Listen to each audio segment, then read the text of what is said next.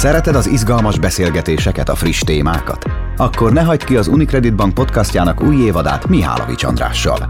Megtudhatod, hogyan függ össze a fenntarthatóság és az ESG fogalma, mit gondolnak a témáról az egyes generációk, és mit tesz a gyakorlatban a bank az élhetőbb jövőért. Mert a bank nem csak apró betű és kamatláb. Pénzügyekről, nyakkendő nélkül. Ez az Unicredit Podcast. Köszöntöm kedves hallgatóinkat, ez az Unicredit podcastje, amelyben most generáció kutatásról lesz szó, beszélgető partnerem pedig Steigerwald Krisztián generáció kutató. Nemrégiben készült egy közös felmérés, az Unicredit Bank és a Steigen közös felmérése. A fenntarthatósági viszonyt vizsgálta ez, hogy a különböző generációknak milyen a, a viszony a fenntarthatósághoz értelemszerűen. Egy bemelegítő kérdést engedj meg, köszöntelek itt a podcastünkben, Krisztián. Szia, Szia, én is köszöntök mindenkit. Hogy miért fontos az, hogy időről időre monitorozzuk, hogy mit gondolnak a világról a különböző generációk? Ez az utóbbi időben elszaporodott ez a tendencia. Mindenki felméri, hogy az idősebbek, a középkorúak, a fiatalabbak mit gondolnak egy-egy problematikáról. Alapvetően az az egyik nagy oka, hogy ezt vizsgálgatjuk, mert hogy mindenki ezt gondolja, hogy fiatalokról, idősekről és középkorúakról beszélünk, miközben a generációhoz való tartozás nem ezt jelenti. A generáció az nem egy életkori doboz, hanem egy tapasztalati gyűjtemény, ami azt jelenti, hogy a saját életébe ki milyen tapasztalatokat élt át. És az elmúlt x száz évben alapvetően nem különbözött nemzedékről nemzedékre, tehát olyan kicsi változás történt a generációk között, hogy semmi értelme nem volt vizsgálni, vagy semmi értelme nem volt arra vonatkozóan valamilyen következtetést levonni. Viszont az elmúlt 60 évben olyan drasztikus kultúraváltás szemtanúi és átélői vagyunk, ami mindenkinek kihat az életére, a döntéseire, a legkisebb hétköznapi döntéstől a legnagyobb stratégiai döntésig.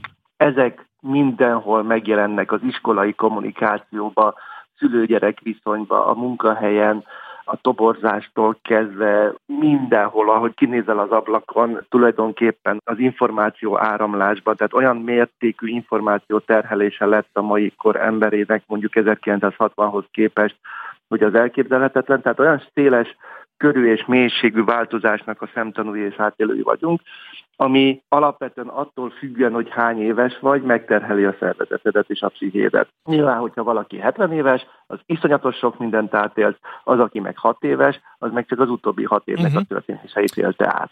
Mennyire van ennek gyakorlati haszna? Mert oké, okay, tudjuk, hogy mit gondolnak egyes korosztályok, egyes generációk arról, ami a világban történik, de ennek milyen gyakorlati haszna lehet? Vagy ez csak egy ilyen iránymutatás? Nem tudjuk egyébként. Tehát uh-huh. ez a mhm. kérdésed, ugye, hogy tudjuk, hogy mi az egyes generációknak a gondolata, nem tudjuk. Én rengeteg előadást tartok, hetente négyet, ötöt, hatot hetet, szülőknek, pedagógusoknak, munkahelyeknek, vállalatoknak, vezetőknek, bárkinek, és alapvetően tele van olyan megdöbbenéssel és aha élménnyel, hogy oké, okay, ezt most már értem, hogy akkor miért így viselkedik valaki. Tehát, hogy alapvetően a legelső gyakorlati haszna a megértés. Ha nincsen megértésed arról, hogy te hogyan viselkedsz, és nincsen megértésed arról, hogy a többiek miért úgy viselkednek, ahogy, akkor alapvetően csak összehasonlítod. Vagyunk mi, meg vannak ők és nem ugyanazt csinálják, amit mi elvárunk. Hogyha megvan a megértés, az az első lépése annak, hogy onnantól tovább lehet lépni, hogy akkor most már értem, akkor már máshogy tudok kommunikálni, máshogy tudok hozzáállni a dolgokhoz. És akkor innentől jönnek a többi gyakorlati kérdés, hogy most szülőkről beszélünk, hogy a szülő mit tud tenni például egy gyereknevelésben, hogy menni mindent nem tanítunk meg a szülőknek, hogy nem tudják a szülők azt 2021-ben, hogy miért fontos az, hogy mesét olvassanak egy kis gyereknek. 50 éve mesét olvastak, mert nem volt más. Ma meg van más. Tehát, hogy egy csomó olyan dolog elvész, ami bizony fontos és hasznos abból a szempontból, hogy éppen milyen szerepben vagy, egy munkai vezető szerepben, vagy egy kollégális szerepben, vagy, vagy szülői szerepben vagy. Beszéljünk akkor a konkrét kutatásról. Fenntarthatóság volt ennek a témája, az Unicredit és a Steigen közös kutatásáról van szó. Ez különösen érdekes több szempontból is, erről majd később beszélünk, de mi volt a célja, és mennyire egyedülálló ez a dolog? Mértek-e már fenntarthatósággal kapcsolatos attitűdöket Magyarországról generációs szempontból? Hogy látod ezt a kérdést? Mi úgy tudjuk, hogy nem, úgyhogy ezért tartottuk érdekesnek, meg izgalmasnak, mert amiről a bevezetőben is beszélünk, hogy az egyes generációhoz való tartozás tulajdonképpen egy kulturális élmény, gyűjtemény, egy kulturális tapasztalati gyűjtemény. Ez nagy mértékben befolyásolja azt, hogy ki mit gondol a fenntarthatóságról, ki mit gondol arról, hogy ki okozza ezeket, ezt most így nagyon idézőjelben mondom, meg ki mit gondol arról, hogy ki tehet azért, hogy ez jobb legyen, megváltozzon. Ez egy izgalmas előfeltevés volt, amikor ebbe belevágtunk. Milyen eredményt hozott a kutatás? Először is az a legfontosabb kérdés szerintem, hogy fontos-e a fenntarthatóság úgy ámblok az egész népesség számára, még egyelőre ne vegyük szét a generációkat, és hajlandóak-e cselekedni is ezért, vagy felismerték, hogy fontos, de kezdje más a fenntarthatóságra való áttérést? Egy nagy sohajjal kezdem ezt a Hallom, hallom. Ez egy bődületesen nehéz és összetett kérdés. Fontos-e a fenntarthatóság? Ugye, hogyha a Hoffi poénjából mondanám, akkor igen, bővebben meg nem igen. Nem nagyon tudják az emberek mi az, hogy fenntarthatóság. Tehát, hogyha ezt kérdezett, hogy fontos-e a fenntarthatóság, akkor alapvetően az jött vissza, hogyha erről beszélünk, hogy mi az a fenntarthatóság, erről a döntő többség nem tudja, hogy mi az. Ez egy nehezen definiálható fogalom.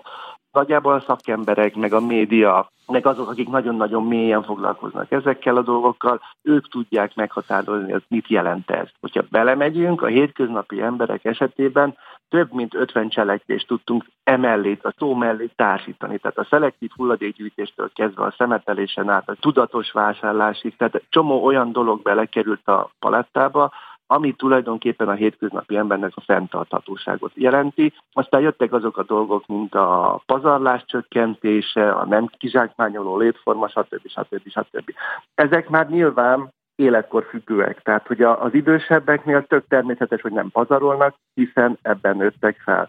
Tehát azok, akik a világháborúban vagy az 50-es években voltak gyerekek, nekik azt tanították meg, hogy nincsen pazarlás. A mai napig nem pazarolnak, nekik ez valahol szépen lassan ekvivalens lett azzal, hogy fenntarthatóan élnek. A fiatalabbaknál nem volt ilyen nevelés, tehát azért valljuk be a fogyasztói társadalomba, nem az a központi elem az életünknek, hogy spóroljunk, meg ne pazaroljunk. Tehát az ő esetükben sokkal inkább a nem kizsákmányoló létforma, mint hívószó kerül előtérbe. Tehát amit ezzel akarok mondani, és ami fontos, hogy önmagában az, hogy fenntarthatóság, mint hívószó, mint kommunikációs eszköz, nagyon úgy tűnik, hogy nem biztos, hogy célba ér. Nem igazán tudnak azonosulni ezzel a szóval az emberek, túl távoli a hétköznapi uh-huh. gondolkodástól, túl távoli a hétköznapi élet. Az meg baj, hiszen ha nem tudom, hogy mihez alkalmazkodjak, mik az elvárások, akkor hogyan cselekedhetnék helyesen. Van, érdekes, érdekes, amit feszegetünk. Innentől talán kicsit okafogyott -e válik a kérdés, hogy de hajlandóak tenni valamit a fenntartatosságért? Akár úgy is, hogy kilépnek a komfortzónájukból. Most megint csak az összpopulációra értem ezt az egészet, mert majd a generációkat szétszedjük a későbbiekben.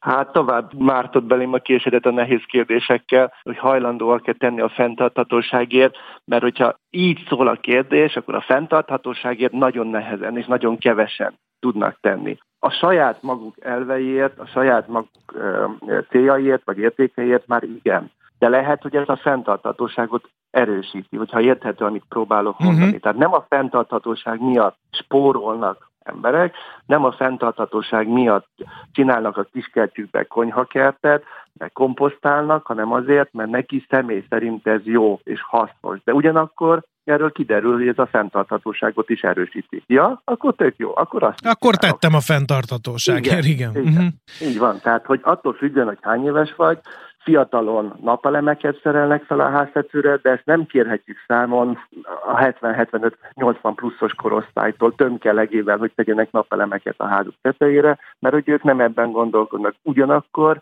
viszont meg nem vesznek olyan dolgokat, meg nem vesznek olyan mennyiségben, mint a fiatalok, tehát ők viszont ebből a szempontból nem kizsákmányoló létformát folytatnak. Érted? Tehát, hogy, igen, hogy van igen. egy csomó olyan dolog, ami korosztály függő, de nem azért tesszük, nem csak azért tesszük, hogy a fenntarthatóságnak jó legyen, hanem azért, mert nekünk jó. Mert uh-huh. amikor az elektromos autódat így olcsóbban fel tudod otthon hát tölteni. Valószínűleg ez lesz a megoldás itt a fenntartató életnek és működésnek, hogyha valami jó az embereknek, azt csinálják függetlenül a jelszavaktól és az éppen a aktuális divatirányzatoktól. De akkor ki a felelősség? Erről mit mond a felmérés? Mert azért itt lehet némi generációs ellentét ellentétet felfedezni. Ugye elég, ha csak Greta Thunberg mozgalmáról Igen. beszélünk, akik ugye vádolják az idősebb korosztályt, hogy hát elárasztotta műanyaggal a földet, fenntarthatatlanul él, stb. stb. Az idősebbek részéről meg lehet egy olyan hozzáállás, hogy kérem szépen, én túléltem egy világháborút, egy forradalmat, egy rendszerváltást, hát ebből így tudtunk kijönni, majd a fiatalok megoldják a mostani problémákat, ahogy mi is megoldottuk fiatalként az akkoriakat.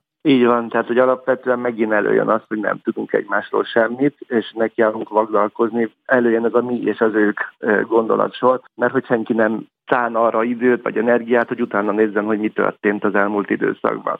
Ugye könnyű, fenntartható, tudatosnak lenni, könnyű környezet tudatosnak lenni egy olyan világban, ahol a világ ezt segíti, tanítja, támogatja, tele vagyunk cikkekkel, információval, minden olyan dologgal, amit ki lehet tűzni az zászlónkra.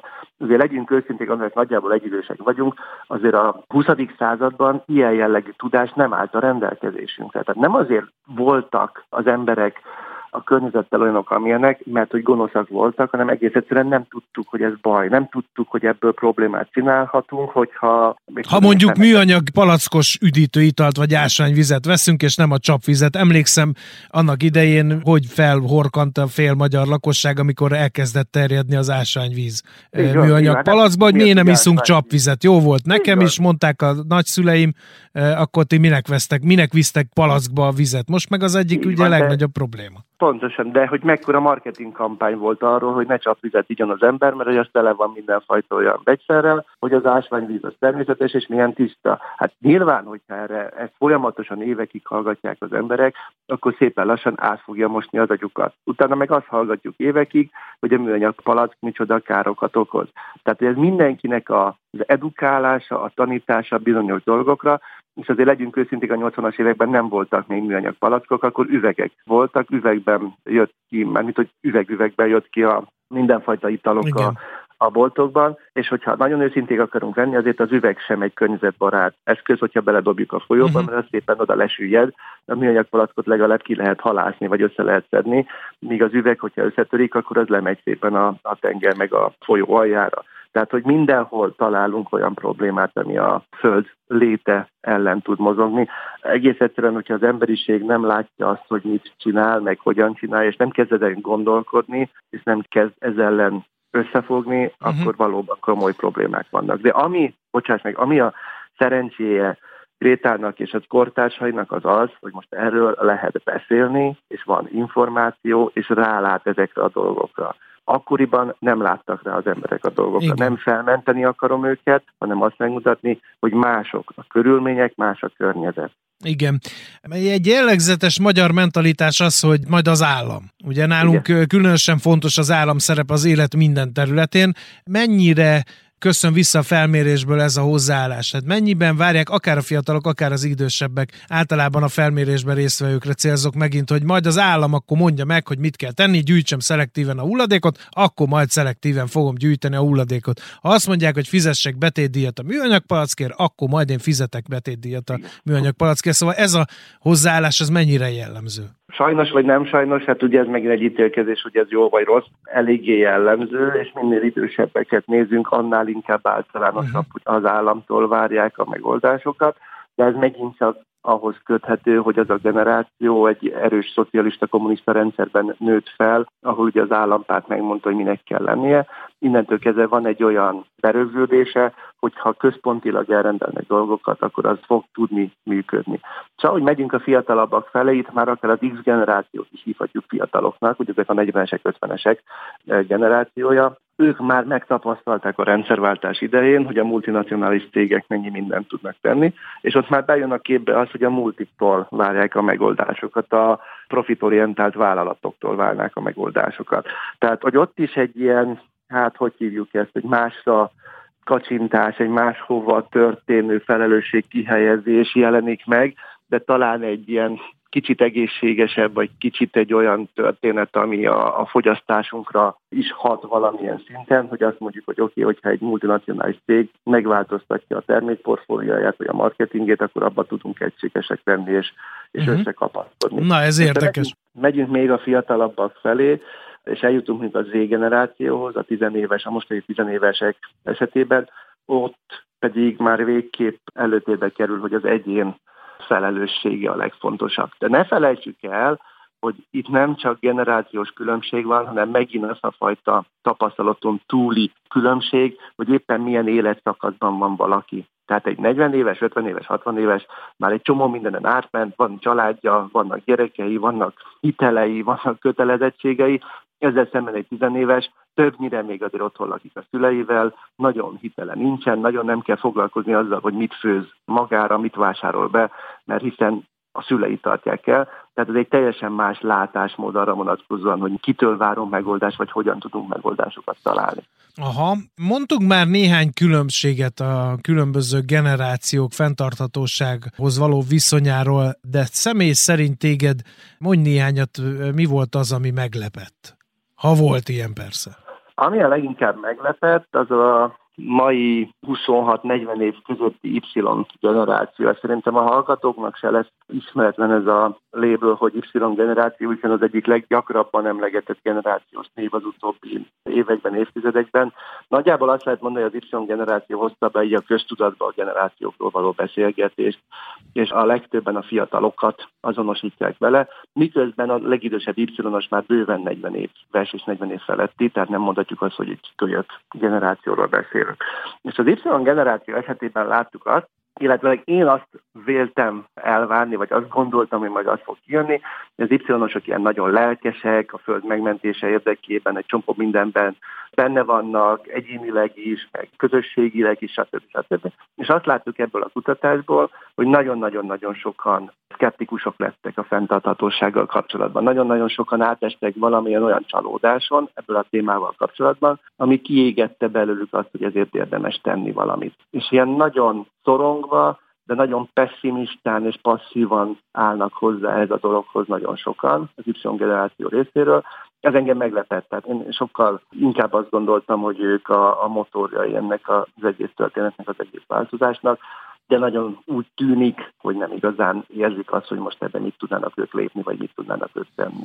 Ez egy érdekes felvetés volt, mert épp azt akartam kérdezni, hogy hatnak-e egymásra a különböző generációk. Tehát az idősebbek tudatosabbak lesznek-e attól, hogy a fiatalok pörögnek ezen a fenntartatóság témán, és a fiatalok higgadtabbak-e attól, hogy az idősek azt mondják, hogy hát átrább az agarakkal azért vett figyelembe azt, hogy például lehet harcolni a műanyag szemét ellen, de akkor lehet, hogyha nincs műanyag csomagolás az élelmiszeriparban, akkor nő az élelmiszer pazarlás, ami megint csak egy nem kedvező irányú változás lenne. Tehát, hogy van-e ilyen egymásra hatás? Azt mondtad, hogy van, csak sajnos egy olyan témát ragadták ki, ami pont nem túl szerencsés, hogy a, az idősek szkepticizmusa kezd egy kicsit átragadni a lánglelkű fiatalokra is. Igen, igen, hát sajnos, ugye azt kérdezted csak is spontán, hogy, hogy mi az, ami meglepett. Sajnos egy negatív meglepetés volt és nem is nagyon tudok belekapaszkodni abba, hogy ilyen nagyon meglepő pozitív eredmény jött volna ki, mert hogy nem igazán mondanám azt, hogy ilyen hasa vágódós, nagy pozitív eredményeket kaptunk volna, sőt, sokkal inkább ez a,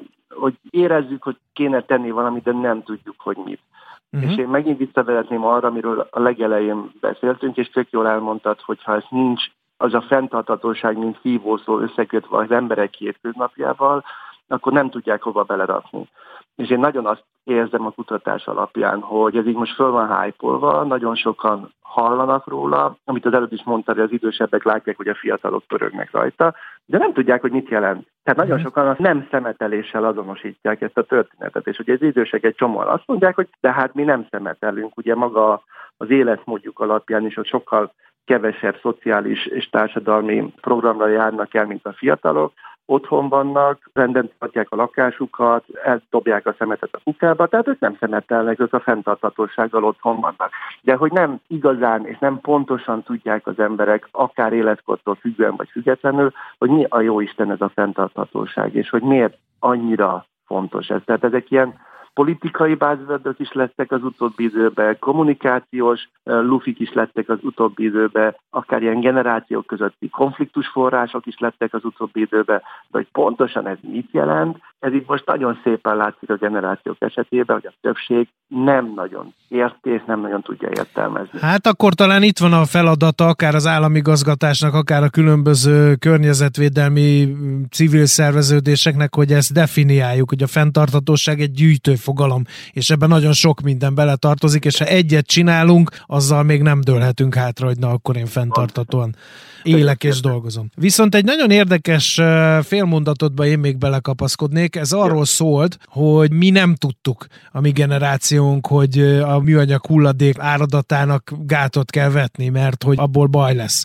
Viszont a mostani generáció gyakorlatilag belenőttek ebbe a dologba. Mindenhonnan ez folyik. Igen. Szelektív hulladékgyűjtés, élelmiszerpazarlás, széndiokszid kibocsátás, karbonlábnyom, hosszasan sorolhatnánk ezeket a dolgokat. A kérdés az az, hogy ennek hatására ők hajlandóak-e változtatni, és ez mennyire hosszú távú ez a változtatás. Itt kötném össze az előző megjegyzéseddel, hogy már némi szkepticizmus azért a fiatalokban Igen. is érthető. De ő nekik megvan az információ, megvan az az alap, amire építhetnek egy teljesen más világot, de vajon akarnak-e? Ez is egy ilyen nagy sóhajtal kezdődő válasz lesz. Ez már csak ilyen sóhajtozós beszélgetés. De nagyon nehéz, nehezek ezek a kérdések. Elhiszem. Alapvetően ugye azt látjuk, hogy az, hogy van információ, az, hogy vannak lehetőségek arra, hogy másképpen is lehet csinálni, ez biztos, hogy edukálja a társadalmat. A leginkább azok nyitottak erre mindig, akik a legfiatalabbak. Tehát, hogy most erre a dologra, hogy karmon semlegesen éljünk, hogy ne azokat a termékeket vásároljuk, ami nem a fenntartatósággal kapcsolódó, hogy csomagolásmentes boltokban menjünk, stb. stb.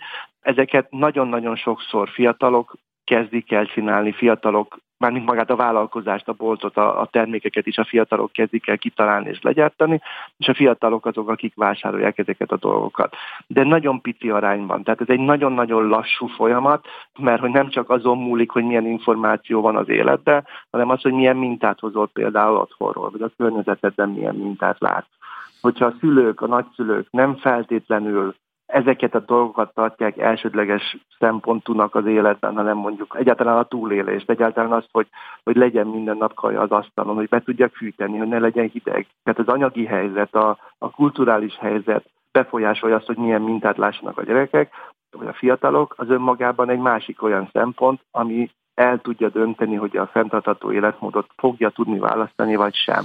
Én egy kicsit azért így, hogy mondjam, a saját gyermekeimmel kapcsolatban is szkeptikus vagyok, mert megkaptam én is, hogy apa tönkre tettétek a bolygót, de hát ezt a Mama Hotelből beszélve így nagyon könnyű megállapítani, megostorozni. A nagy kérdés az, hogy amikor már önálló keresőként szembesül majd mindezekkel, hogy jó, akkor kell valami élelmiszert vennem, de akkor ne legyen műanyag csomagolás, meg csomagolásmentes bolt az nem a sarkon van, hanem 15 kilométerrel arrébb, meg nagyon drága a ledízó ahhoz, hogy én az első fizetésemből lecseréljek belőle 15-öt a lakásba, akkor azért ez árnyalódik ez a kép, és ez viszont meg azért talán riasztó, mert hogy közben megketyeg az óra, mondják a hozzáértők, hogy nem nagyon sok időnk van meglépni ezt a nagy változást. Pontosan így van, és én azt gondolom, hogy az Y generációnak a csalódottsága valahol ide kötődik, hogy ez egyénileg ezt iszonyatosan nehéz megoldani, és iszonyatosan nehéz olyan dolgokat csinálni, miközben a globális társadalom, a nagy cégek, a politikusok, hát nézd meg az elmúlt héten volt ugye ez a klímakonferencia, ahol 400 magárepülőgéppel mentek el a megmondó emberek. Szundikálni. Ráadásul Igen, ugye lehetett semmi. látni a képeket, hogy ki mindenki szundikál, miközben a földbolygó megmentése volt a téma. Na, akkor ez mennyire motiváló a hétköznapi egyénnek, mennyire motiváló a különböző generációnak, a korosztálynak, mennyire érthető valamilyen szinten, hogy egy olyan ember, mint a Gréta, aki erre teszi fel az életét, hogy ő kilép a komfortzónájából és elkezd kiabálni. Ezek ilyen fél megoldások se, látszat történetek. Uh-huh. Nyilván ez az egyénre nagyon nehezen tud motiválólag hatni. És ezek megint mondom olyan mintázatok, ami nem csak a szülőtől jöhet, hanem az egész felnőtt társadalomtól, hogy mit hajlandó tenni a felnőtt társadalom ezért, és mit az, mi az, amit üzenetként átadunk a fiataloknak.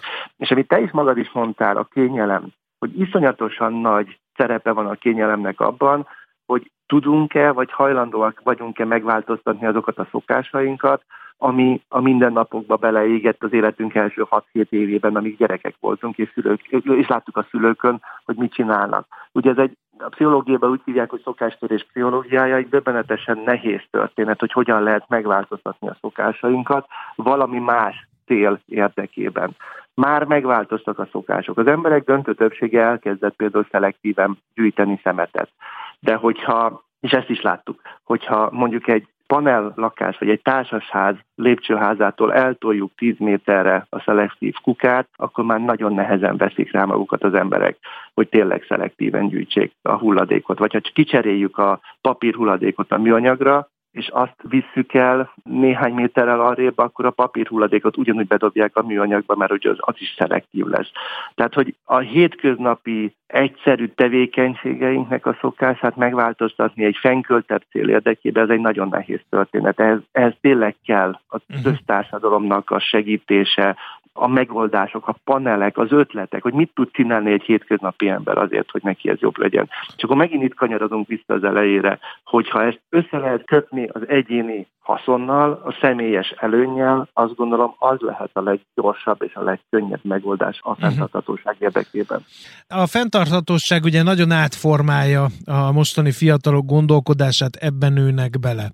Azért lehet hallani, hogy az élet más területein is ebbe az irányba kezdenek orientálódni. Mondok egy teljesen távoli példát, befektetési piacon jönnek fel azok a termékek, azoknak a cégeknek a, a részvényei, értékpapírjai, akik fenntartató módon gazdálkodnak, mert azt mondják, hogy lehet, hogy én kisemberként nem tudok annyi mindent tenni, de akkor olyan pozitív diszkriminációban részesítek bizonyos cégeket, akik meg igen. A munkahelyválasztásra például ugyanez igaz? Tehát, hogy mennek, szívesebben mennek oda dolgozni a fiatalok, ahol fenntarthatósági szempontok érvényesülnek? Egyáltalán nézik ezt? Azt mutatják a globális felmérések, hogy ezek egyre fontosabbá válnak a munkahelyválasztás esetében.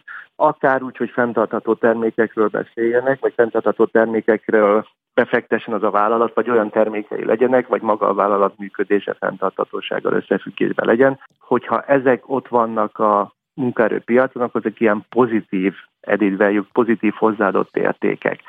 Nem biztos, hogy csak és kizárólag ez alapján választanak munkahelyet, de hogy nagyon úgy tűnik, hogy ezek egyre fontosabb hívószavak, egyre fontosabb olyan történetek, amik a munkahelyválasztásnál is előfordulnak. Azt is látjuk egyébként, hogy egy csomó olyan fiatal van, aki bemegy a munkahelyére, és az első kérdése az, hogy lehet egy szelektíven hulladékot gyűjteni.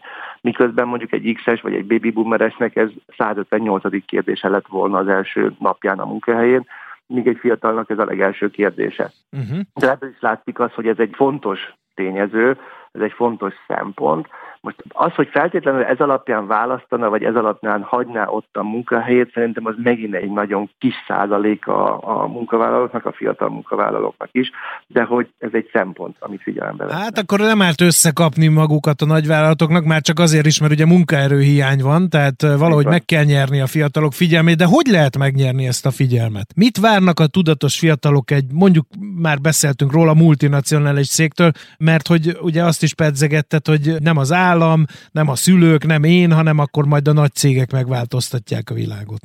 Ugye alapvetően egyre többen látjuk azt, és egyre többször látjuk azt, hogy az egyéni megoldások nem feltétlenül vezetnek eredményre. Ugye ez a minél idősebb valaki, annál többször csalódik az ilyen dolgokban, mert mondjuk ő szelektíven gyűjti a hulladékot, aztán elsétál három utcával lejjebb, és azt látja, hogy mindenfelé szemét hegyek állnak, és hiába próbálja ő egyedül megoldani, hogyha tömegek nem akarják, akkor ezt nem fogja tudni megoldani. Uh-huh.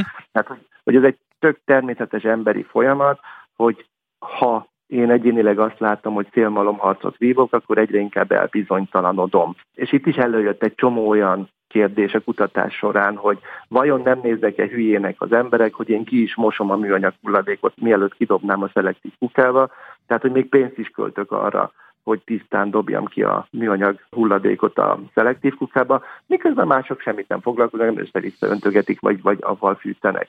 Ezt csak azért akartam itt a kérdésnél elmondani, mert a fiatalok esetében is azért nagyon sokszor előkerült az, hogy a szülők, nagyszülők mit mesélnek, vagy mit mondanak a fenntarthatósággal kapcsolatban.